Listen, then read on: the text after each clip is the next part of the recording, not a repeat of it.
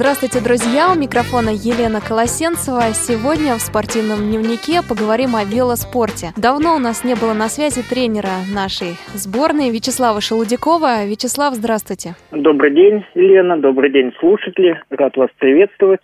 Очень приятно, что вы находите время поговорить о спорте и о велоспорте и в частности. К сожалению, уже можно сказать середина сезона для велоспорта тандема а, на шоссе. Какие мероприятия мы пропустили, скажите? Ну, уже прошло два крупных мероприятия. Это прежде всего основное мероприятие, которое проводится ежегодно. Это чемпионат России по шоссе, который прошел с 6 по 8 июня в городе Тамбове.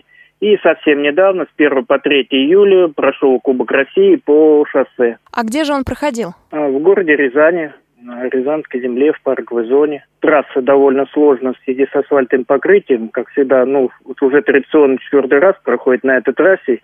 И там испытываются не только гонщики, но и их тандемы велосипеды потому что вот это сложное покрытие наподобие э, европейской брусчатки, наверное, так сказать, но из-за ямочного ремонта вот у нас вся дорога так покрыта. Участок 4 километра, и на этом участке соревновались как раз мужчины и женщины. Кубок России, одно слово.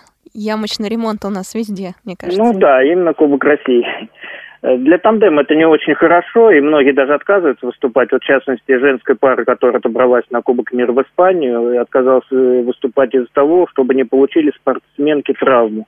Потому что если вот лидеры, которые едут первыми зрячими, они видят рельеф дороги, где-то привстанут, где-то перестанут крутить, там даже чисто функционально, ну, чтобы избежать потертости, набитости – инвалиды по зрению, конечно, не всегда это могут сделать, и поэтому, к сожалению, получаются такие потертости, которые долго очень залечиваются, и перед крупным соревнованием, конечно, не должны быть нежелательны. Ну и поломка велосипедов часто бывает, и порванные спицы, разбитая обода, цепи часто соскакивают на такой трассе конечно, испытание, как я уже сказал, для гонщиков, для инвентаря спортивного. В прошлом году у нас выступали регионы Санкт-Петербург, Кострома, Ярославская область, Тульская, Тамбовская и, насколько я помню, Воронежская а, область. В этом году какие регионы представлены на этапах Кубка России? По прошлому году я даже еще добавлю, что Красноярский край к нам подъезжал, и самое интересное, ребята с Красноярского края стали победителями этой гонки,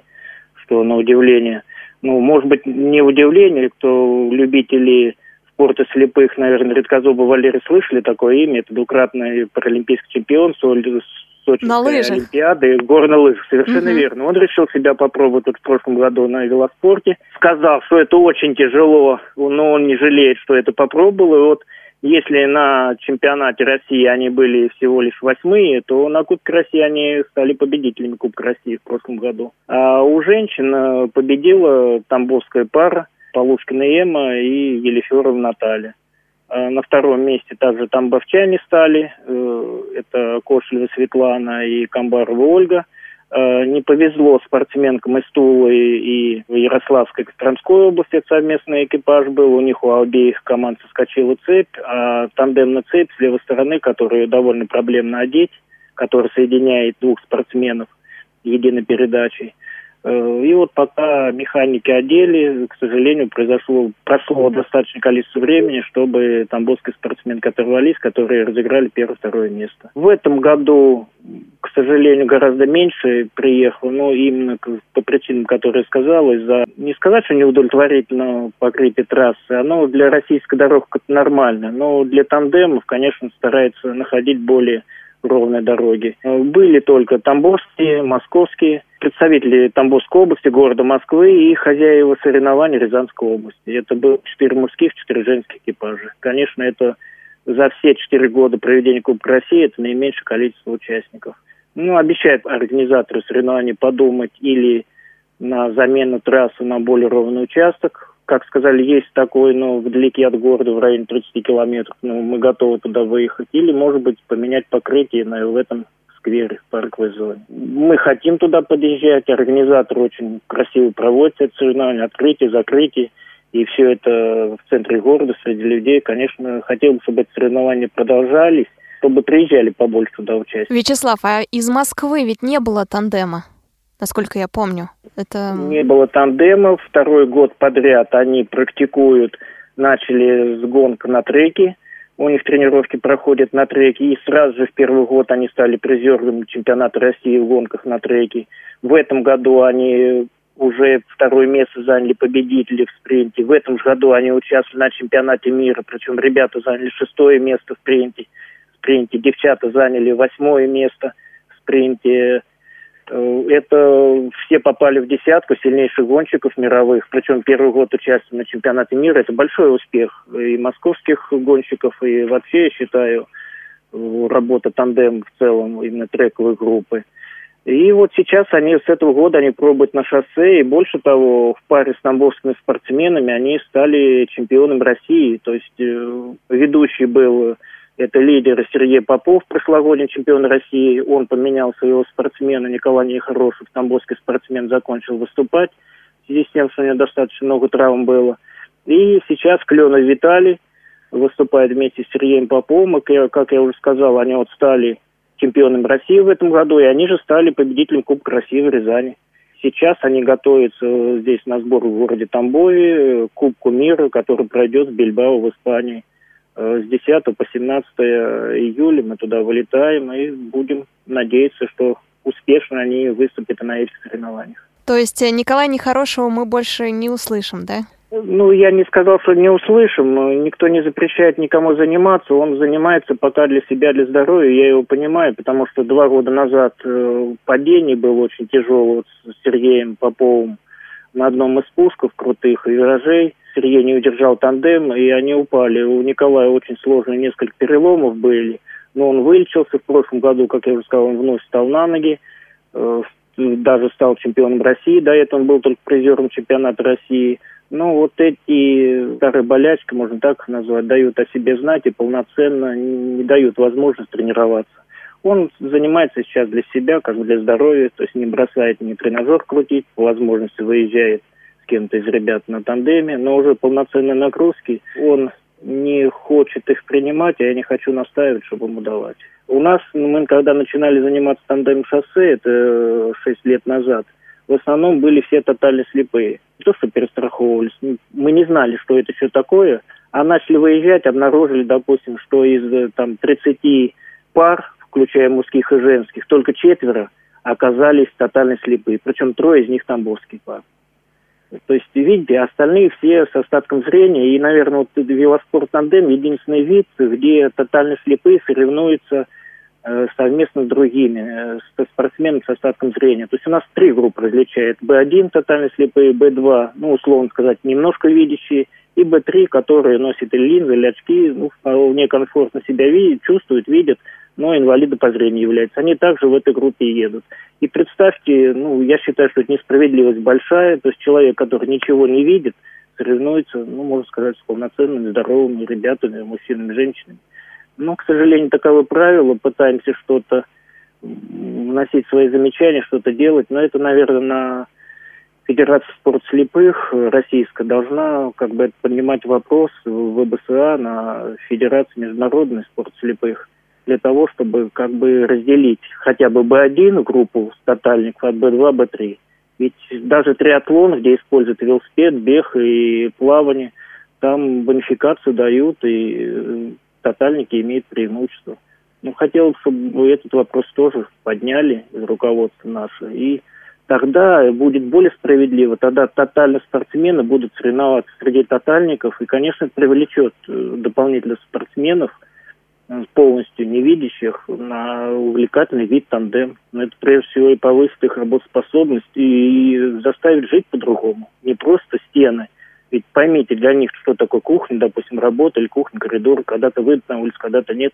А полноценная тренировка, все это организм живет по-другому. Это как горная река, которая бурлит вместо болота, которое стоит. Ну, хотелось бы, чтобы все-таки подумали и о них больше, более внимательно руководство международным, ну и наше российское тоже. Вячеслав, а это разделение, оно существует на международном уровне? То есть да, на Паралимпиаде именно, ведь будут выступать B1, B2? Б1, Б2 и Б3 в едином зачете все будут. А, Разделений нету. Нету и на Паралимпиаде, да? да? Угу. И на Паралимпиаде то же самое, да. Все они в едином зачете будут. А как вам кажется, связано ли это с тем, что спортсменов, в принципе, не так много, которые выступают в этом виде? Как сказать, ведь если мы возьмем вот пример подовцы, мы это поражение опорно-двигательной системы, мы же вместе с ним выступаем. Ведь у нас нет отдельно, допустим, кубка или чемпионат мира по тандему. Есть по паре велоспорту. И туда входят, вот в том числе со спорта слепых, это на тандемах и на одиночных велосипедах выступает, или на хендбайках, это велосипеды трехколесные, которые руками крутят, то есть инвалиды, у которых или нет ног, или нижняя конечность не действует. И у них же различают вот там до пяти, до шести групп бывает. Ну, условно, как бы сказать, там нет кисти на руке, нет по локоть руки, нет одной руки, нет одной руки полностью, кисти нет. И все это разные группы, все они в разных группах между собой соревнуются. То есть их запускают вместе, но зачет идет отдельно – и в каждой группе может быть даже 4-5 человек, но они между собой пятью соревнуются. А у нас-то у мужчин по 25, по 26 пар бывает. И, допустим, одна-две из них тотально, а остальные все видят. Когда я начинал этот вопрос на международном уровне поднимать, мне говорили, ну они же крутят вдвоем.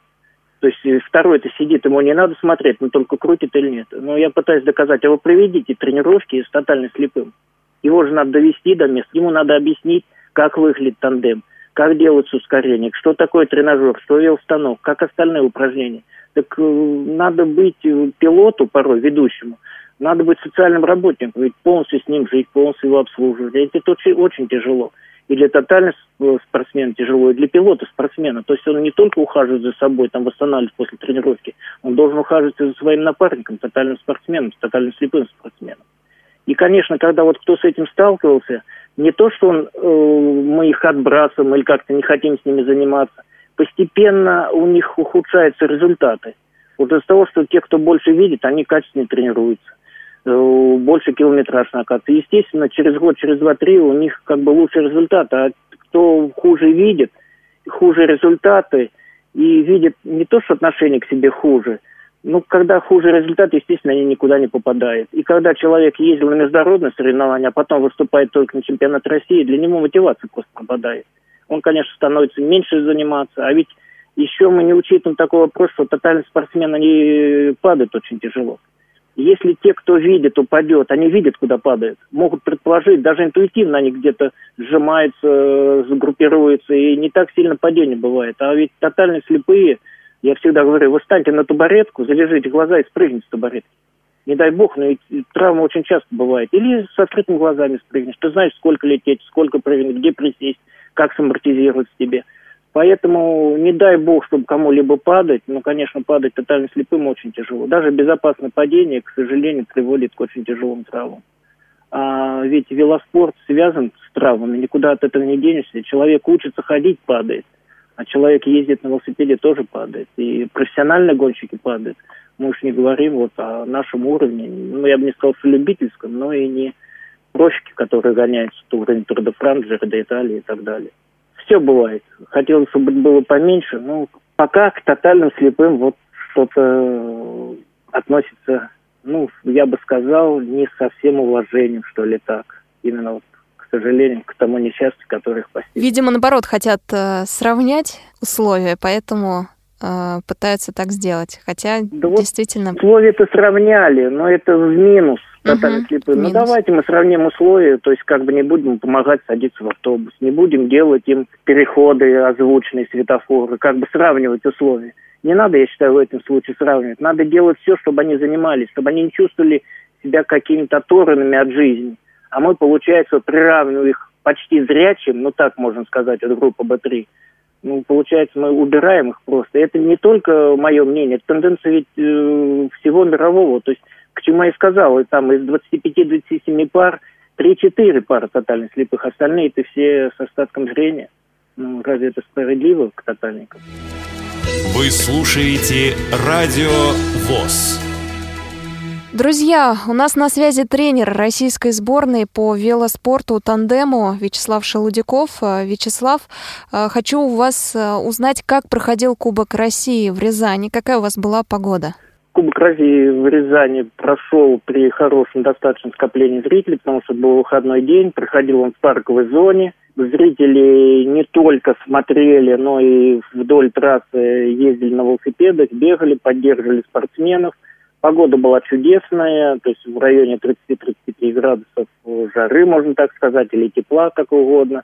И спортсмены, ну, уже в последнее время стоит э, это тепло, тем более, как бы основные сборники приехали со сбор в Майкопе, там еще жарче было. И для нас это вполне комфортная температура была, тем более с собой брали питье, напитки, бачки.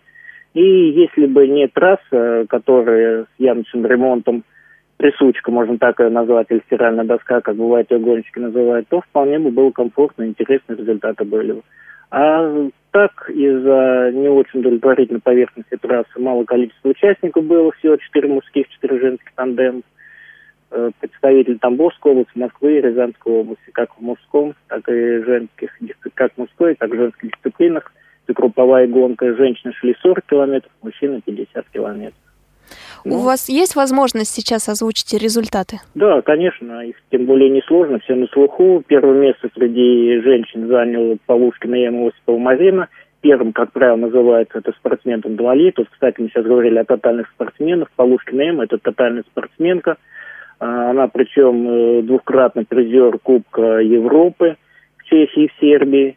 Э, они же стали в этом году чемпионками России э, со своей спортсменкой Мариной Осиповой и стали победителем Кубка России в городе Рязани, причем довольно уверенно, обогнав второй экипаж, который Мельников представляли Мельникова Нина, также Тамбовская область, и Федосеева Елена, город Москва. А третье место заняли представители Рязанской области, Афонина Аня и Катя Коняева. Вячеслав, а ведь у Эммы Полушкиной э, была в паре Наталья Елеферова. Совершенно верно. Но, к сожалению, Наталья Федоровна в этом году перестала выступать, а Марина Осипова как бы подхватила, можно сказать, свою тамбовскую спортсменку. Марина Осипова известная спортсменка, вот среди ветеранок она выступала, она двукратная чемпионка Европы по группе мастерс, ну, это ветеранского велоспорта. И вот сейчас она вполне успешно выступает в группе тандемов. Так, а в мужском зачете какие результаты? А в мужском зачете ничего удивительного нет, что первое место заняли чемпионы России, о которых я уже говорил в этом виде программы групповой гонки этого года. Это Кленый Виталий, город Москва, и Попов Сергей. А, ну, самое интересное, что у Клена Виталий еще Виктория, его сестра, занимается. И младшая сестра, и также довольно успешно. Она тоже э, тамбовской спортсменкой успешно выступает. Вот в группе женщины четвертое место заняли – ну, Светлана Кошель, с кем она выступает, она с травмой выступала. А на треке они призерки соревнований, гонка на треке. Так что вот семейная чита уже у нас оба инвалида по зрению, но вот успешно выступает, оба входят в сборную России, представители города Москвы, который совсем недавно, всего лишь второй год, развивает этот вид спорта. Это очень приятно, так быстро вошли в сборную. Я думаю, что во многом благодаря тому, что в Москве есть э, где заниматься. В том числе и Тамбов, и Рязань тоже по этой же причине. А, согласны, нет? Э, наверное, есть причины, есть где заниматься. Наверное, все-таки зависит больше от энтузиастов, которые захотели развивать этот вид спорта. Ведь э, в многих городах где есть заниматься. Э, ну, кстати, вот действительно по этой же причине и ТУО есть где заниматься. Но там есть такой Валерий Кобзаренко, он тренер сборной. Который фанат. Именно, во-первых, известный гонщик был, профессиональный гонщик. Гонялся много, ну, гонялся, так говорят, велосипедисты и в Италии, в профессиональной команде, в Америке. И сейчас он пришел на тренерскую работу, старший тренер э, города Тулы и Тульской области. И вот занимается паровелоспортом тоже. И там и ребята, и девушки дают успехи. И вот э, Завьялова Анна стала заниматься в Москве этим видом спорта – до этого она ну, давно уже занимается паралимпийскими, суболимпийскими видами. А, вот и опорники у нее есть, и ментальщики ребята есть, выступают. Ну вот сейчас она тандемами занялась, и как видите, буквально с первых же соревнований пошли успехи. Э, в Ярославле, да, есть трек, э, Катя Константинова из Ярославля есть. Но опять же, не было бы, наверное, этих результатов, как я сказал, если бы не было энтузиастов, которые, ну, фактически на ни на чем, потому что дорогой инвентарь, дорогие поездки, очень сложно состыковать, вот найти эту пару. То есть спортсмен хороший, спортсмен, которому инвалид по зрению мог бы фактически всего себя доверить. Это здесь как в самолете. Мы садимся, то есть мы как бы помогаем двигателю, но мы не можем ни рулить, ни тормозить. Мы полностью, вот кто сзади сидит, там доверяет своему пилоту, своему ведущему. И вот найти вот эту пару, которая несколько лет по жизни может идти не только в спорте вместе, но ведь они живут вместе, помогают друг другу, они становятся одной семьей. Это тоже не стоит многого. И вот когда находится энтузиазм, сумеете все это объединить, финансовые проблемы как-то убрать, найти инвентарь, найти эту пару, посадить, вывозить на соревнования их, а ведь даже с вывозом проблемы, ведь тот же тандем, там достаточно большой, в поезд он не влазит, в самолет платить очень дорого. Многие переезжают своими машинами много тысяч километров, чтобы доставить велотандем к месту соревнований. Люди проходят через это, значит, нравится им. И хорошо, что так, дай бог. А в Москве где тренируются? В Москве тренируются в основном на треке, то есть у них как бы приоритет трек. Или вот сейчас я подключаю тамбовских ребят и девчат, они у нас в Тамбове здесь находятся на сбор, тренируются. Или вот у Майкопе мы и весенний сбор проводили, сейчас недавно там приехали оттуда. Там достаточно много дорог, не такое большое интенсивное движение, как в Москве, Санкт-Петербурге. Конечно, в городе тренироваться сложно, в Москве и Санкт-Петербург. Да даже выехать за город, это надо 120-150 километров, конечно, на каждую тренировку так не наедешь. Выход только находить какие-то региональные города, с которыми заключать договоры, на которые дорог, на, на дорогах этих городов возможно тренировки на шоссе. Такой вид спорта, он так и называется, гонки на шоссе. И от этого никуда не уйдешь. Это не по парку, где маунтинбайк тренируется, не на треке, где гонки на треке, а именно шоссе, шоссе. Не во всех городах, э, к сожалению, города-миллионники, тот же Воронеж, хорошо развит велоспорт, но проблема выехать из города, проблема сейчас провести тренировки на шоссе, потому все достаточно загружено. А есть какие свободные дороги, но они так, с таким ужасным покрытием, что просто на гоночных велосипедах там невозможно ездить. Ну, есть регионы, где еще, дай бог, есть возможность выезжать. Вячеслав, впереди Кубок э, мира. Где он пройдет и в какие числа? А, Кубок мира пройдет в Испании. С 10 числа мы вылетаем, там с 10 числа начинается классификация, а вообще гонки пройдут 15, 16, 17 июля. То есть с 15 по 17 июля. Ну, а классификация – это все спортсмены, инвалиды по зрению или инвалиды опорно-двигательной системы. Они, помимо того, что у них есть классификация уже наших докторов российских, они должны пройти международную классификацию – у кого-то, как, допустим, у тотальной слепых она устанавливается пожизненно, у кого-то она была установлена на год или на два. Но это как вот в СТЭК проходит комиссию, то есть инвалиды, так примерно такая же, только спортивный классификатор проходит, проводит эту классификацию и классифицирует спортсмена, смотря к какой группе он относится. И потом уже допускать или не допускать к соревнованиям. Ну вот, допустим, по зрению – бывает группа Б3, они изначально были допущены, но потом зрение восстанавливается, любой спортсмен, это человек, он старается улучшить свои как показатели жизненные, а, лечит зрение, делает операции, ну, восстанавливается у него, я не говорю, что как бы травмированная рука как-то восстановится, ну, какие-то движения, может восстанавливаться. И вот э, некоторые спортсмены, бывает, вот у нас в прошлом году не прошла классификация спортсменка с Костромы. Была группа Б3, в России она выступала, предыдущие годы выступала. В прошлом году на чемпионате мира, который приходил в Швейцарию, ее не пропустили. А в этом году более обидно, я считаю, чемпионки мира, победители Кубка мира, ведущие Кубка мира прошлого, позапрошлого года, это польские спортсмены – они в этом году в Италии не прошли классификацию. Ну, одна из них спортсменка, которая инвалид по зрению, э, Ивона Подкошельна.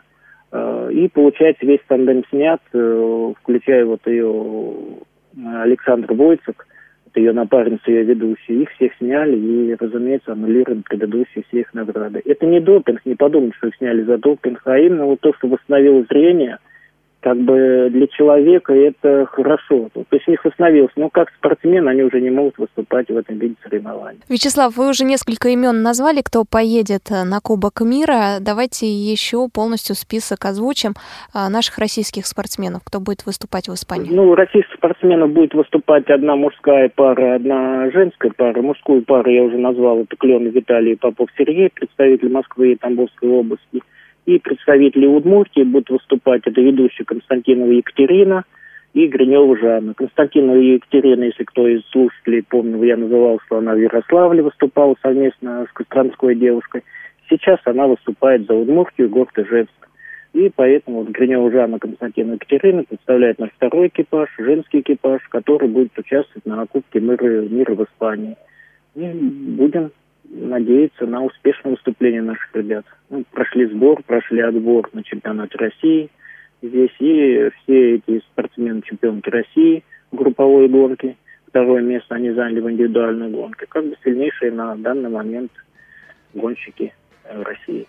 У нас на связи был тренер нашей сборной по велоспорту Вячеслав Шелдюков. Вячеслав, благодарю вас за то, что дали нам сегодня интервью. Спасибо. Всем успехов. До свидания. У микрофона была Елена Колосенцева. Помогал мне сегодня в записи звукорежиссер Иван Черенев. До встречи в эфире Радио ВОЗ.